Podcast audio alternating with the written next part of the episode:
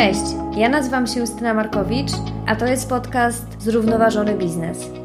To miejsce dla przedsiębiorców, wizjonerów i innowatorów, którzy chcą zmienić świat biznesu na bardziej zrównoważony. Jeżeli bliski sercu jest Ci model firmy tworzącej wartość dla środowiska i społeczeństwa, to jest to miejsce dla Ciebie.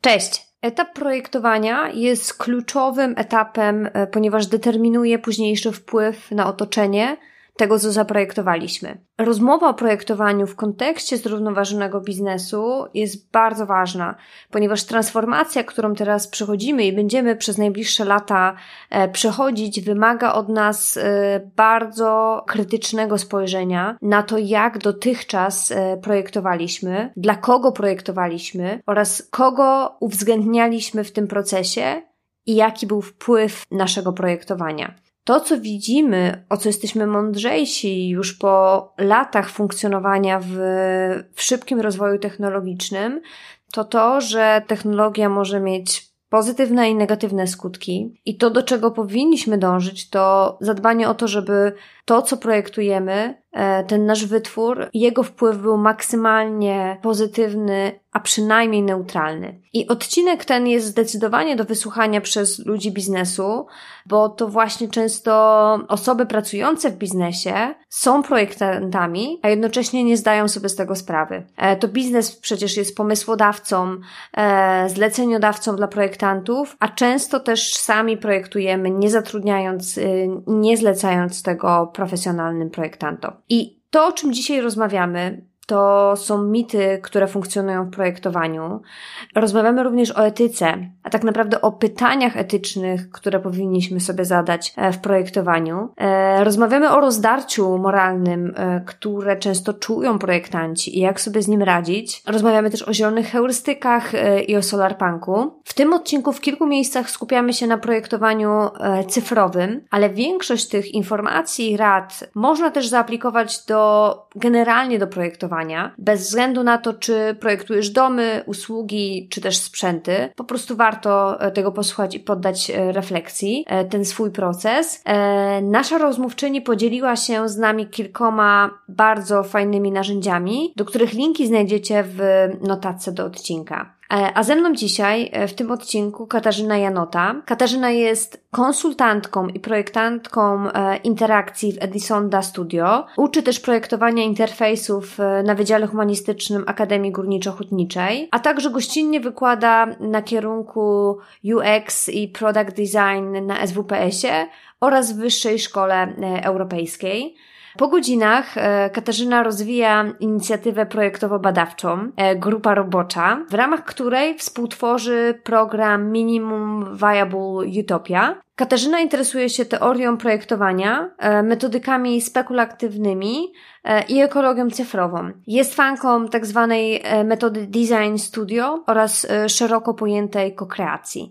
A po godzinach rysuje roślinki. Jeżeli podcast ten jest dla Ciebie dobrym źródłem wiedzy, który wspiera Twój rozwój zawodowy, to zachęcam Cię gorąco do wsparcia mm, rozwoju podcastu w serwisie Patronite. A jeżeli ten odcinek będzie dla Ciebie ciekawy, to gorąco zachęcam Cię do tego, żebyś podzieliła, podzielił się linkiem do tego odcinka mm, z jedną swoją znajomą bądź znajomym. A teraz zachęcam do wysłuchania e, rozmowy. Cześć Katarzyna! Cześć! E, bardzo się cieszę, że e, przyjęłaś zaproszenie do, e, do podcastu. Cieszę się, że porozmawiamy o zielonych heurystykach, o etyce w projektowaniu oraz może o solarpunku, jeżeli nam się uda zahaczyć o ten temat. I chciałabym zacząć od tego, co mi przesłałaś. Przesłałaś mi bardzo fajny wywiad z Gautier Rosil, w którym mówi on o trzech ekonomicznych mitach, które funkcjonują w projektowaniu. I tak mi się te mity spodobały, że chciałabym Cię poprosić o to, żebyś e, się z nami nimi e, podzieliła. E, plus, jeżeli masz swoje przemyślenia, swoje mity, które zauważasz w projektowaniu, to podziel się z nami również. Okay. Dobrze, to ja też bardzo serdecznie dziękuję za możliwość porozmawiania tutaj z Tobą. Jest mi niesamowicie miło, bo jest to bardzo wartościowy podcast i przesłuchałam już wielu odcinków. I wydaje mi się też, że Gautier Seal to jest świetna osoba do tego, żeby zacząć w ogóle mówić o tym etycznym i ekologicznym projektowaniu, bo on jest współcześnie takim, może to będzie trochę nad, ponad miarę, ale jest troszkę takim odpowiednikiem cyfrowego Wiktora Papanka, czyli takiego prekursora ekologicznego projektowania z lat 60., który jako pierwszy zwracał uwagę na pewne istotne rzeczy, pewne istotne aspekty tego, co robią projektanci i konsekwencje środowiskowe naszych działań. I po prostu współcześnie Gautier Sil też jest takim człowiekiem, który się zajmuje z jednej strony projektowaniem w praktyce, Mhm. Z drugiej strony też taką stroną badawczą, gdzie on po prostu zajmuje się analizą projektowania i analizą mierzenia nawet różnych rzeczy, które robią projektanci, żeby dostarczyć nam danych na temat tego, jakie są konsekwencje ekologiczne naszych działań. I właśnie jednym z takich jego tworów, czy czegoś takiego, co on przygotował dla nas, żeby troszkę też nas e, przygotować na zmianę takiego paradygmatu myślenia o projektowaniu, mhm. są właśnie te trzy mity, o których ty powiedziałaś, e, które my jako projektanci, jak sobie za chwilę je przybliżymy, lubimy je bardzo powtarzać. I nawet nie tylko jako projektanci, ale też jako ludzie szeroko pojętego biznesu, który bardzo często zajmuje się projektowaniem w różnym stopniu, o czym pewnie też tutaj troszkę porozmawiamy. E, I pierwszy taki mit, który on wymienia, to jest to, że my projektujemy dla ludzi. I nazywamy tych ludzi różnie. Oni są użytkownikami, oni są czasem konsumentami, E, czasem są klientami, wszystko zależy od kontekstu, natomiast bardzo mocno się skupiamy na tym takim aspekcie ludzkim projektowania i w związku z tym pomijamy bardzo szeroki ekosystem innego rodzaju odbiorców tego, co robimy, których teraz współcześnie w tych jakby nowych trendach projektowych nazywa się aktantami, czyli takimi pozaludzkimi aktorami projektowymi, na których też wpływa to, co robimy, tak? Czyli to może być szeroko pojęta przyroda na przykład, będzie takim aktantem i ona oczywiście nie jest z naszej świadomości odbiorczynią tego, co robimy, ale bardzo często jest e, tym obszarem, który ponosi konsekwencje tych naszych działań. Więc to jest ten pierwszy mit, mhm. projektowanie dla ludzi, znak zapytania, czy na pewno projektujemy tylko dla ludzi. E, I ten drugi mit, on się mocno łączy tym też o czym mówi Rosil, no to jest to nieuwzględnianie takiego bardzo szerokiego kontekstu właśnie. On też mówi o tym, że my często zawężamy jakby obszar tych naszych analiz w projekcie i o tym pewnie też sobie troszkę powiemy, czemu tak się dzieje, ale skupiamy się tylko na tym, jakby co mamy wytworzyć w danym momencie. Czyli mamy jakiś brief na przykład od klienta i oczywiście dokonujemy takiej wspólnej analizy biznesowej, dokonujemy analizy projektowej i staramy się zmapować jak najwięcej kontekstu, żeby ta aplikacja czy ta usługa, którą projektujemy, jak najbardziej kompleksowo odpowiadała na potrzeby naszych użytkowników. Natomiast oczywiście poza tym obszarem, który już sam w sobie jest szeroki, istnieje cała ta gigantyczna jakby jeszcze przestrzeń, której nie dotykamy, bo często nie mamy czasu, środków, albo nie jest to naszym celem. E, czyli po raz kolejny jest to środowisko, albo jest to na przykład społeczeństwo, tak? Czy jest to otoczenie tych naszych użytkowników, czy różnego rodzaju osoby, czy społeczności, które poniosą konsekwencje jakoś niepośrednio tego, co zrobimy. E, I to są takie aspekty, które my jako projektanci często mamy gdzieś z tyłu głowy projektując, ale po prostu nie mamy przestrzeni na to, żeby jakoś je włączyć w te nasze analizy. Więc to jest ten drugi mit, mhm. czyli ten szeroki kontekst. My sobie mówimy, że on jest szeroki, ale tak naprawdę on może być o wiele szerszy, jeżeli spojrzeć na to właśnie w kontekście na przykład ekologicznym. I ten mit łączy się z trzecim mitem bardzo mocno, czyli takim paradygmatem nielimitowanych zasobów naturalnych. I to jest też coś, co jest dosyć świeże do tego projektowania cyfrowego, bo oczywiście jak mówiłem o tym papanku przed chwilą, no to papanek w latach 60. już mówił o tym, że już teraz produkujemy śmieci, które za te 50 lat zasypią, świ- zasyp- zasypią świat. I po prostu miał tutaj rację, tak? Stało się to, co mówił. Natomiast projektanci cyfrowi nie mieli tej refleksji przez długi czas, mhm. E, no bo wydaje się, że projektowanie cyfrowe jest czymś takim ulotnym, tak? Mówimy, że projektujemy rzeczy, które są gdzieś w chmurze, które są gdzieś po prostu w takiej przestrzeni wirtualnej, te interfejsy się wydają być takie efemeryczne, e, no a w gruncie rzeczy za tym wszystkim, co robimy, po raz kolejny stoi taka gigantyczna infrastruktura, tak? No bo wszystkie te impulsy elektryczne przebiegają sobie gdzieś przez kable pod oceanami, dane są przechowywane na serwerach i każdy ten piksel, który my tutaj wytwarzamy, on też jakoś odbija się po prostu w świecie rzeczywistym, więc nie możemy mówić o tym, że projektanci nie powinni myśleć o konsekwencjach takich fizycznych tego projektowania cyfrowego, po prostu one istnieją. A jak wiemy, zasoby naturalne nie są nielimitowane. Więc to są te takie trzy bardzo ważne kwestie, które on porusza i które praktycznie dopiero wchodzą do takiego obiegu projektowego, bo to, to jest też dosyć świeża myśl i wydaje mi się, że szczególnie w kontekście teraz tego najnowszego raportu APCC sprzed kilku tygodni, to jest też coś, co będzie jakby coraz bardziej przechodziło do tego głównego obiegu i o czym będziemy dyskutowali też jako projektanci, czy jako szeroko pojęty biznes, tak? Bo to dotyka nas, nas wszystkich. Czy masz też takie swoje obserwacje, które widzisz i takie mity, w których funkcjonujemy, hmm, chociażby właśnie e, w kontakcie z biznesem? Tak, ja myślę, że ja nawet one nie są moje, bo jest mi, ja, ja, ostatnio tak dużo czytam, że jest mi też teraz trudno powiedzieć, że coś będzie moją myślą, bo po prostu mam sporo jakby myśli, które przetrawiam, czyli myśli też innych ludzi, ale taką główną rzeczą, z którą ja się mierzę na przykład, i tutaj pośrednio Rossini trochę o tym mówi, tak, to jest to, że projektowanie jest dobre z założenia. I to jest taka rzecz, którą się mówi na studiach projektowych, bo kiedy byłam tam na projektowaniu graficznym na przykład, no to wszyscy się bardzo jaraliśmy tym, że teraz będziemy robili dobre rzeczy dla ludzi, pomożemy im żyć lepiej i rozwiążemy ich problemy. Jakby to jest coś, co po prostu jest takim. Jakby, jeżeli rozmawiamy z projektantami, to oni bardzo często przywołują te kwestie. I dla mnie to jest też taka rzecz, którą warto jakby przeanalizować troszkę głębiej, bo wydaje mi się, że wcale nie jest tak, szczególnie współcześnie i w projektowaniu cyfrowym, że możemy zawsze jednoznacznie powiedzieć, że design jest dobry. My lubimy mówić, że jest dobry, bo czujemy się wtedy lepiej. Natomiast jeżeli wejdziemy troszkę głębiej, no super mm sztandarowym przykładem są portale społecznościowe, tak? Które tutaj wszyscy wytykają palcami teraz, Facebooki, Instagramy. Z jednej strony dobre, wspaniałe, łączy ludzi, z drugiej strony powoduje wiele negatywnych zjawisk, tak? I zabiera nam życie w jakiś sposób. Więc to jest ta rzecz, którą, którą robią gdzieś tam projektanci na szczycie, powiedzmy, ale też my jako projektanci na przykład takich jakichś mniejszych rzeczy też musimy mieć to gdzieś w głowie. Jakby czy to, co projektujemy, czy to jest na pewno dobre to jest taki mit, no on jest bardzo mocny i jest też bardzo silny, więc to jest coś takiego, co my też chyba często dyskutujemy, na przykład na konferencjach, czy jak się spotykamy, bo troszkę zaczynamy się martwić o to, że nie zawsze to, co robimy, jest takie jednoznaczne. Mhm. Tak, często, często w ogóle mm, nie widzimy tego, dopóki nie dowiemy się właśnie chociażby tych e, rzeczy, o których powiedziałaś, związanych z tym cyfrowym e, śladem mm, tej naszej pracy. E, dopiero drąż, drążąc dany temat, wchodząc głębiej, zauważamy, że no, to nasze kliknięcie, czy to nasze odsłuchanie e, piosenki na Spotify, czy nawet podcastu e, też ma swój ślad cyfrowy. Ja też myślę sobie o, o projektowaniu i cały czas chcę chciałabym też y, podkreślać i łączyć y, to bardziej z naszą pracą, bo często myślimy o projektantach jako o kimś z zewnątrz. O, ci projektanci, oni sobie projektują na przykład y, ubrania, bądź też jakieś artystyczne elementy, bądź też są też projektanci, tak jak, tak jak ty, projektanci cyfrowi, ale nie zdajemy sobie sprawy, i ty też o tym powiedziałaś, że my często pracując w biznesie również jesteśmy projektantami.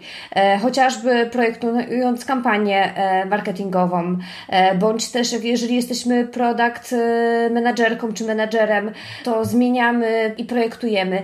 Gdy nie mamy projektanta bądź komórki projektantów w swojej firmie, to wchodzimy w tę rolę i, i również ten nasz wpływ na ten produkt bądź usługę jest olbrzymi. No i, i wszyscy wiemy, yy, że później zmiana jakiejś usługi, która już została wdrożona, bądź produktu, jest bardzo trudna. E, więc e, ten wpływ e, projektowania później na, na finał jest olbrzymi. I tutaj wchodzi ten element etyki, o którym zaczęłaś już e, mówić. Ja bym weszła głębiej w, te, w tę etykę i właśnie zapytała Cię o te najważniejsze pytania, jakie aktualnie stawia etyka właśnie w tym e, obszarze działań. A pozwoliłabyś mi jeszcze skomentować troszkę to o tym, że my jesteśmy wszyscy projektantami? Jasne. Bo to jest dla mnie też super ważna rzecz. I wydaje mi się, że też to, jeżeli sobie to powiemy, tak, przyjrzymy się temu bliżej, to po prostu troszkę nas zbliży do tego projektowania, bo pewnie to, co powiedziałam przed chwilą, się wydaje takie dosyć abstrakcyjne. A właśnie takim pierwszym ćwiczeniem, które gdzieś tam wykonuję, jak się spotykam y, z osobami, które wpadają na moje wykłady z projektowania, to jest taki, taka prośba właściwie dla osób, żeby rozejrzały się wokół siebie i zadały sobie pytanie, co wokół nich zostało zaprojektowane. Mhm. W tym momencie jakby dostrzegamy całą rzeczywistość, która nas otacza, tak, od tego telefonu, który trzymamy w ręce komputera, aż po każdy mebel, śrubeczkę, czy cokolwiek widzimy dookoła. I widzimy potęgę projektowania, tak? Bo ono jest wszędzie po prostu. To jest każda rzecz, która gdzieś tam się pojawia i wiemy, że to zostało zaprojektowane, ale naturalnie nie wiemy, czy osoba, która to projektowała, była stricte projektantem. Czy ona miała w głowie użytkownika, czy po prostu wykonała pewne zadanie, no i nawet nie postrzegała go w kategoriach projektowania, bo nie miała takiej świadomości. I to jest super ważny aspekt, szczególnie w biznesie. Czyli rzecz, którą ja teraz widzę w pracy, na przykład pracując z wieloma klientami, to jest to, że rośnie taka świadomość w ogóle projektowa. Mhm. To jest rzecz, która mnie niesamowicie cieszy, bo tak jak powiedziałaś, e, nie jest tak, że projektant to jest ta osoba, która skończyła studia z projektowania, czy czasami studia z malarstwa, co też zdarza się. Tylko często jest to po prostu ktoś, kto tworzy pewne procesy, tworzy usługi, nawet planuje sobie arkusz Excela gdzieś tam w biurze, który będzie skuteczny, porządkuje dane, mhm. też projektuje w tym momencie. Też projektuje jakąś rzeczywistość. I im większą świadomość będzie miała taka osoba, tego, że to, co robi, jest projektowanie i ma swoje konsekwencje, no to tym lepiej i dla tego, co ona będzie robiła, czyli tego zadania, które realizuje, ale też oczywiście dla odbiorców tego zadania. No, bardzo często osoby, które nie są projektantami, projektują rzeczy na przykład dla milionów. No bo zdarza się, że ktoś projektuje na przykład jakiś automat biletowy w Krakowie i niekoniecznie był projektantem, co można tutaj zaobserwować. Mhm. W tym momencie jakby tworzymy gigantyczne problemy, które gdzieś tam zabierają czas, tak? Tysiącom ludzi, no bo po prostu nie przemyśleliśmy pewnych rzeczy. I tutaj jest super ważne, żeby mieć w głowie troszkę to, że to projektowanie, ono nie jest daleko, po prostu ono jest w naszych rękach w mhm. ten sposób. I tutaj możemy sobie przejść do tych pytań, o które jakby też teraz, e, te, tych pytań etycznych, tak, o które teraz zapytałaś, mhm. bo to jest kolejna rzecz. Jeżeli mamy tą świadomość projektową, wiemy czym jest projektowanie, wiemy jakie są konsekwencje, jak wygląda proces, jak badać na przykład, jak zdobywać dane, no to jest też łatwiej nam zadawać pewne pytania na temat sensu tego, co robimy. No jakbym miała mówić o takich najważniejszych pytaniach, które nam stawia teraz etyka w projektowaniu, to pierwszym byłoby to, czy na pewno świat potrzebuje tego, co w danym momencie robimy. Bo jak pewnie wiesz, jak pewnie wiele osób słuchających e, tego podcastu wie, powstają gigantyczne masy aplikacji teraz cały czas, no bo ludzie wymyślają różnego rodzaju produkty, ale bardzo często myśląc o tych produktach skupiają się na takim aspekcie, czy to będzie zarabiać, czy ja zrobię z tego biznes, i pomijają tą stronę dobra użytkownika. Albo zakładają, że gdzieś tam wymyślą, co ten użytkownik tam zyska, ale z założenia często te rzeczy po prostu one pomijają super ważny aspekt i często wynika to z tego, że te osoby nie są przygotowane jakby do projektowania, tak? Bo one pewnie nie miały czasu, mają świetny pomysł, po prostu to realizują.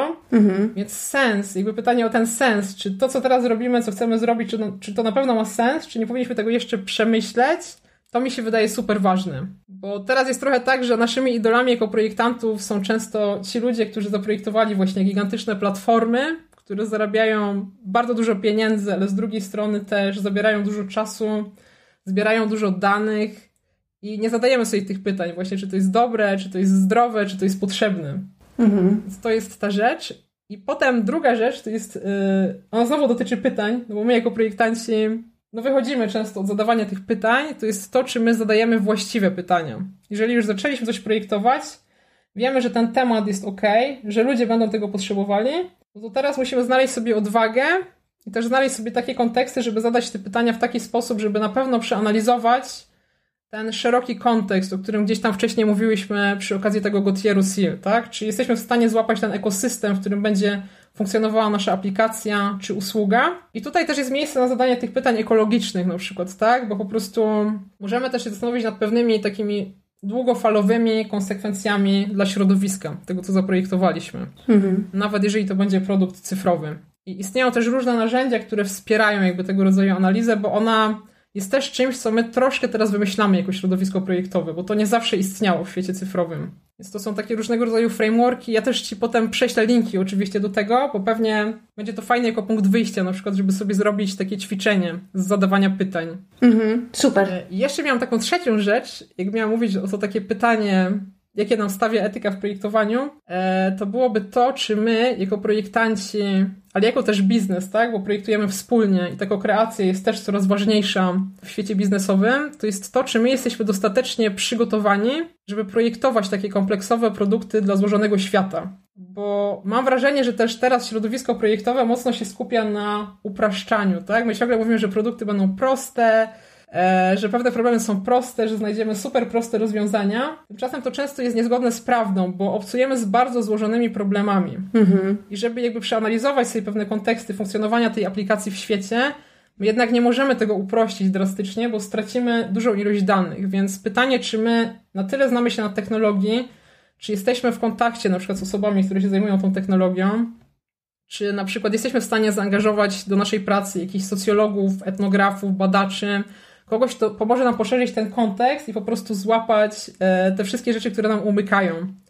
Bo nie jesteśmy oczywiście omnibusami jako projektanci i po prostu to przygotowanie też jest super ważne. I to jest jedna strona, że możemy sobie jakby włączyć do zespołu e, tych interdyscyplinarnych jakby uczestników, no a druga jest taka, że, że też oczywiście sami musimy się w jakiś sposób edukować, tak? Jakby też się starać poznawać te inne aspekty projektowania i budować tą wiedzę, która też gdzieś dopiero powstaje. Co jest z drugiej strony ekscytujące, no bo to są rzeczy, które musimy sami wytworzyć i po prostu spisać w jakiś sposób. Totalnie. Bardzo mi się podobają te, te pytania. To, te, to trzecie tak mi e, naprawdę ze mną e, zarezonowało.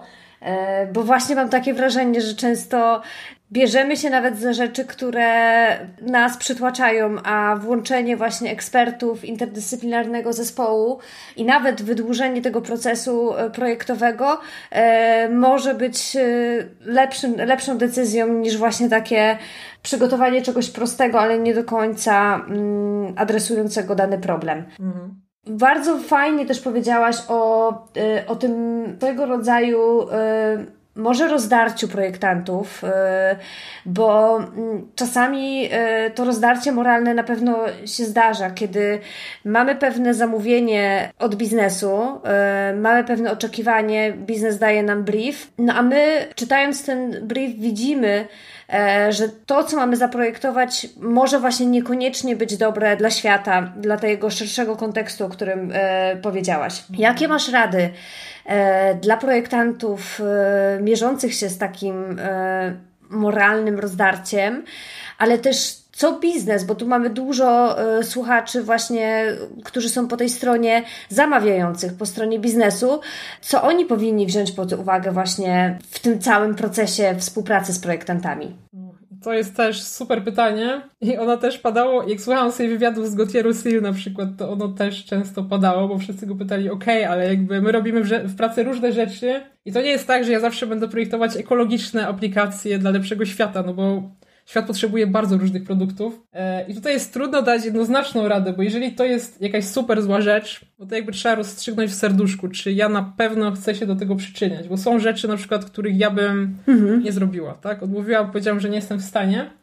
E, natomiast są też takie projekty, które są warte pewnej uwagi projektowej. Znaczy, my jesteśmy, czasami trzeba no, podejść do nie z wysiłkiem, tak? Bo niekoniecznie, niekoniecznie chcemy je robić, ale tutaj musimy sobie zadać pytanie, czy jeżeli ja na przykład odrzucę ten projekt, y, to kto go dostanie w ręce, tak? Być może jakaś osoba, która w ogóle nie będzie miała refleksji nad, nad czym ja mam i ona zrobi to jeszcze gorzej, tak? Bo ona się nie przejmie w ogóle tymi kontekstami, które mam w głowie. Mhm. Więc tu możemy sobie rozważyć, czy na przykład to nasze podejście, ono nie będzie w pewien sposób lepsze do użytkowników, po prostu bo my przeanalizujemy więcej kontekstu, zrobimy badania, dowiemy się, czego potrzebują i na przykład nie będziemy tam wdrażali jakichś e, dark patternów tak zwanych, tak? Czyli wzorców, które w jakiś sposób są szkodliwe dla użytkowników. I tutaj warto powiedzieć sprawdzam, tak? Bo często nasz klient e, nawet nie jest świadom pewnych rzeczy, które funkcjonują w jakimś tam środowisku projektowym, czy w pewnym pewnym obszarze aplikacji, tak? Jeżeli projektuję jakieś aplikacje, na przykład, no to mogą być tam dark patterny i wtedy ja jako projektantka mogę mu uświadomić, że ok, możemy zastosować tutaj tego rodzaju pattern, ale on będzie szkodliwy dla użytkowników i po prostu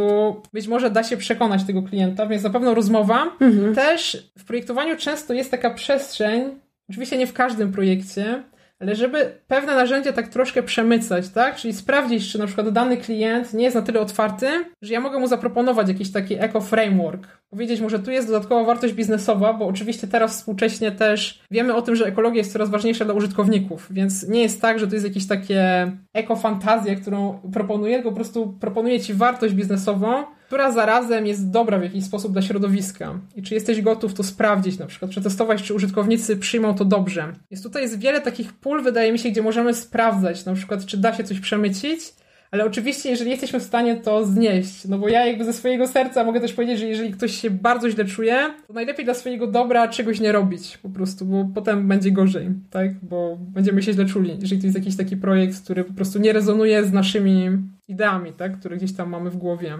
E, natomiast jeżeli nie mamy wyjścia, bo to też się zdarza, że po prostu pracujemy gdzieś i musimy projektować coś, co niekoniecznie jest zgodne z tym, co chcielibyśmy robić, to też na pewno warto szukać takich społeczności albo takich osób, które robią te rzeczy, które my byśmy chcieli robić i po prostu próbować sobie troszkę poza pracą sprawdzać, na ile ja jestem w stanie to robić, na ile jestem w stanie projektować inaczej. I tutaj na przykład my sobie założyliśmy naszą grupę roboczą, mamy taki mały kolektyw, gdzie staramy się eksplorować troszkę te rzeczy, na które często nie ma czasu w pracy, tak? Bo po prostu bywa, że nie ma czasu na eksplorowanie jakichś tam ekstra tematów. Natomiast jeżeli już mam jakąś wiedzę na ich temat, to wtedy mogę je przynieść z powrotem i troszkę opowiedzieć o tym i gdzieś na przykład przekonać kogoś, mhm. że mam tutaj takie fajne narzędzie i zobaczmy, może zobaczymy, czy twoja aplikacja może być lepsza, czy może być pomocna jakby, czy może być mniej szkodliwa. Więc tutaj jest, no wydaje mi się, że jest sporo takich ścieżek, które można wybrać, nie, niekoniecznie rezygnując z pracy czy z zadania. Okej, okay, super. Wspomniałaś o pewnych patternach. Wiem też, że Wy w swojej e, firmie wypracowaliście e, zielone heurystyki. I gdybyś mogła powiedzieć nam troszkę więcej, czym są dla Was te zielone heurystyki e, i kiedy z nich korzystacie? Tak. To ja chciałam powiedzieć właśnie, że widzisz, w naszej firmie się znalazła taka przestrzeń, gdzie mieliśmy taki czas szkoleniowy i po prostu okazało się, że jest parę osób, akurat znalazłam je, widzisz, w firmie, a nie gdzieś poza, e, które też się interesują tym zielonym projektowaniem i może przybliżę najpierw, czym jest heurystyka też troszkę, żebyśmy złapali jakby, czym będzie zielona heurystyka. To jest taka metoda, która nie wymaga testowania produktu, czy jakiegoś nawet projektu przez rzeczywistych użytkowników, mhm. E, czyli przez tych docelowych użytkowników produktu. Po prostu tworzy się taką pewną listę jakichś warunków, które ma stworzyć ten produkt, projekt czy usługa. I taką listę można dać w rączki nawet osobie, która się nie zajmuje badaniami i po prostu poprosić ją o to, żeby sobie przeszła przez stronę na przykład i sprawdzała, czy tutaj jest taki element, czy go nie ma. Czy ta strona spełnia taki warunek, czy go nie spełnia. Po prostu w ten sposób sobie weryfikujemy, czy ta strona jest zgodna z naszymi heurystykami, czy nie. Czy będzie przyjazna w jakiś sposób. I my sobie spojrzeliśmy na te heurystyki właśnie pod takim kątem ekologicznym. Postanowiliśmy się zastanowić troszkę nad tym, czy jesteśmy w stanie sobie stworzyć taką ekolistę po prostu dla naszego zespołu. My oczywiście projektujemy gdzieś tam masę stron, masę aplikacji i no chcieliśmy troszkę sprawdzić, czy jesteśmy w stanie to zrobić i tutaj była super rzecz, bo okazało się, że nasi programiści na przykład się zgłosili do tego zespołu, więc mieliśmy ten taki technologiczny faktor, który nam dodał tej wiedzy, której brakowało gdzieś tam tej stronie projektowej. No i wspólnie zrobiliśmy takiego dosyć dużego Excela, e, gdzie zawarliśmy różnego rodzaju obszary, które analizujemy i zaczynamy sobie jakby tę analizę od takiego Excela, gdzie mamy takie heurystyki dotyczące e, samego projektowania, czyli takich detali projektowych, tak zwanych patternów, czy na przykład, czy oferujemy jakieś e, specyficzne filtrowanie, które umożliwia na stronie znalezienie produktów, które są ekologiczne, czy oferujemy rozwiązania, które umożliwiają taką ekologiczną wysyłkę, mhm. czy na przykład kilka produktów razem, bo to jest też takie trochę inteligentne myślenie o konfigurowaniu e-commerce'u. Czy wspieramy właśnie jakiegoś rodzaju też wysyłkę ekologiczną, w sensie podkreślamy, że samolot na przykład e, będzie kosztował więcej środowisko, tak, bo ślad węglowy będzie rósł, i rekomendujemy jakieś tam szczególne rozwiązania, które są bardziej ekologiczne. E, więc to jest taki jeden obszar i takich patternów jest sporo, tak? Po prostu jesteśmy w stanie przeanalizować sobie, no szczególnie w e-commerce, no to łatwo złapać, no bo tam jest sporo takich rzeczy, które można gdzieś tam poprawić mhm. E, pod takim kątem ekologicznym i to stosunkowo tanim sposobem, tak? Bo to są pewne dodatkowe feature'y na przykład na stronie albo jakieś takie małe dopiski. E, też tutaj się zawiera coś takiego jak e, informowanie użytkowników o tych ekologicznych korzyściach, czyli troszkę tworząc te zielone wzorce, my też mówimy o tym, czemu to się tu pojawia. Czyli jest taka z jednej strony korzyść dla użytkownika, no bo on się troszkę uczy o tym, że ta strona czy ta wysyłka to też w jakimś stopniu jest coś, co wpływa na środowisko, a z drugiej strony on widzi, że ta jakby strona biznesowa jest świadoma, tak? Że ona się stara po prostu też w jakiś sposób pomóc e, w poprawieniu mm -hmm. stanu świata. Więc to jest taka jedna rzecz. I potem mamy też taką szerszą listę, która do, dotyczy kodu. I tutaj jest sporo rzeczy, które też można znaleźć w takich kalkulatorach e, śladu węglowego na przykład. E, czyli przyglądamy się temu, czy te, po pierwsze, czy kod jest piękny i czysty, ale to programiści robią z założenia zazwyczaj, więc po prostu oni dbają o to, żeby on nie był zbyt ciężki. To jest taki detal, ale to też ma znaczenie. I tutaj super ważne są zdjęcia i wideo. Jakby to jest taka rzecz, która gdzieś jakby w skali zanieczyszczenia świata przez internet, filmy wideo są na samej górze, tak? One zajmują większość właściwie generowania i zanieczyszczeń mm -hmm. tak naprawdę i obciążenia i spożycia danych przez internet.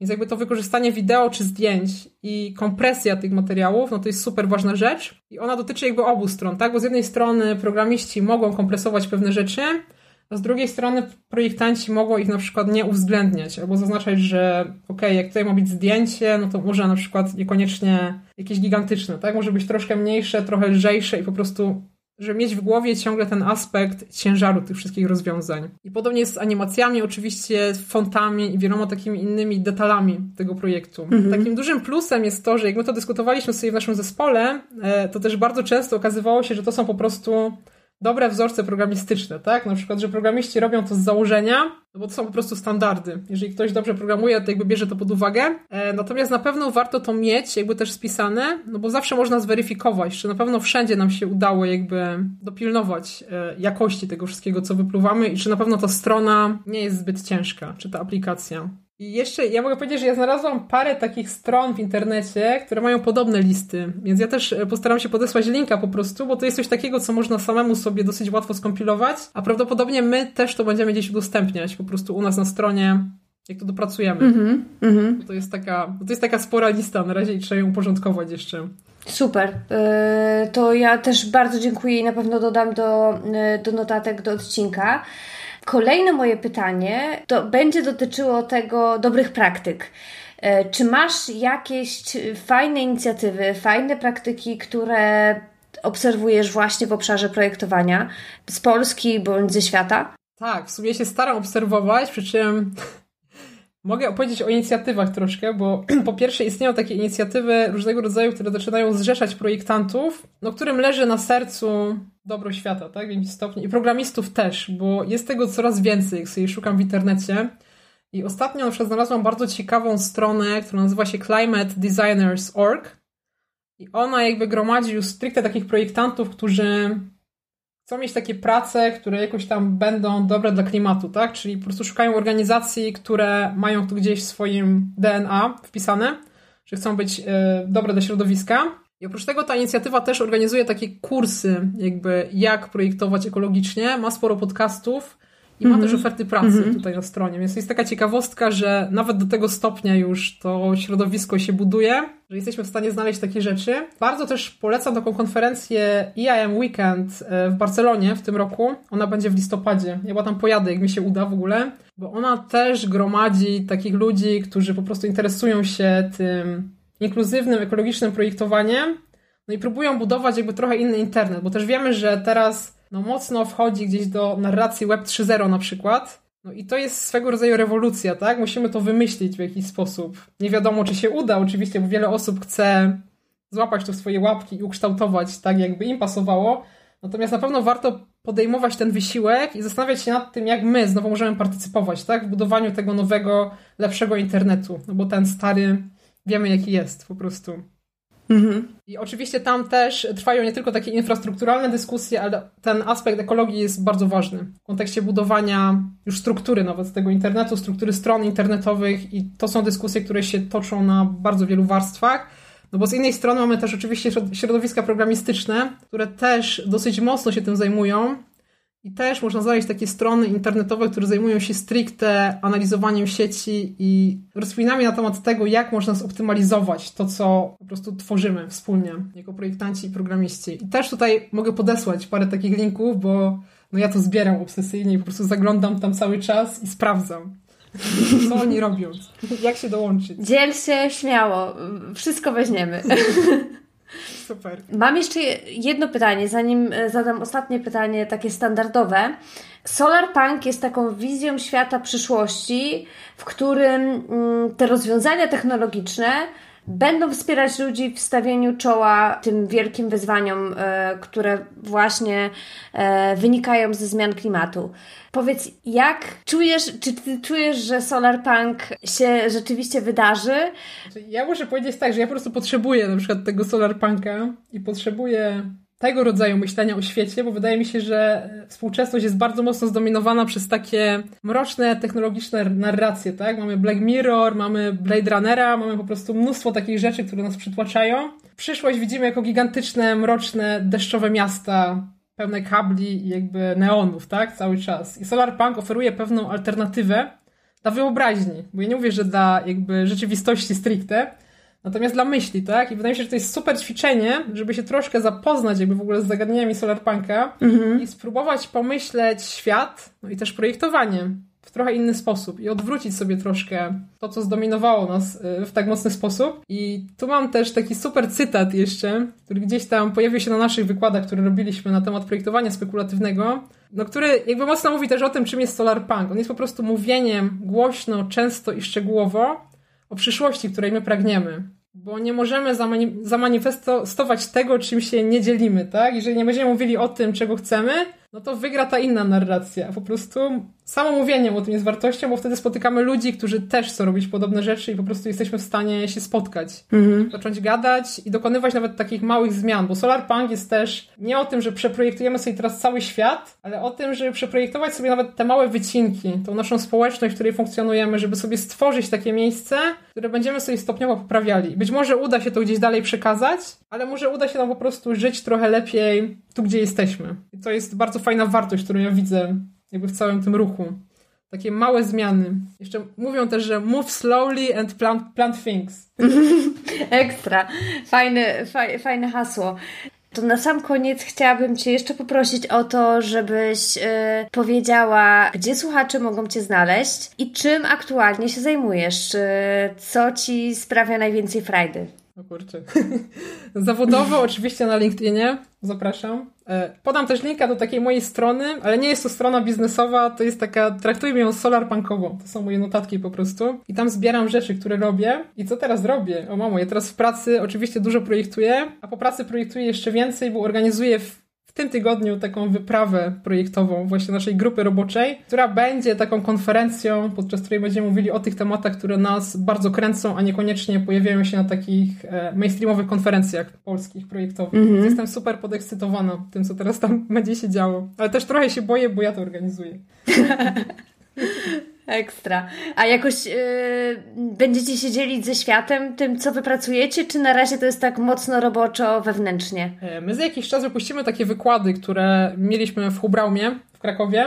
Więc to będzie taka pierwsza rzecz, ale po wyprawie pewnie też będzie takie podsumowanie. Więc gdzieś tam będę to szerować, tam gdzie się da, żeby się troszkę podzielić. Dobrze. Co się tam pojawi. To ja będę śledzić i będę też szerować w takim razie. Bardzo, bardzo Ci dziękuję za to y, przeprowadzanie nas przez y, jakby do świata projektowania i przez perspektywę projektanta, projektantki i mam nadzieję, że, że wkrótce będziemy mogły się zobaczyć na żywo, a nie tylko na, e, na platformie. Będzie mi bardzo miło i bardzo serdecznie dziękuję Ci za tą rozmowę oraz wszystkim osobom za to, że jej słuchały. Dzięki wielkie, trzymaj się mocno. Cześć!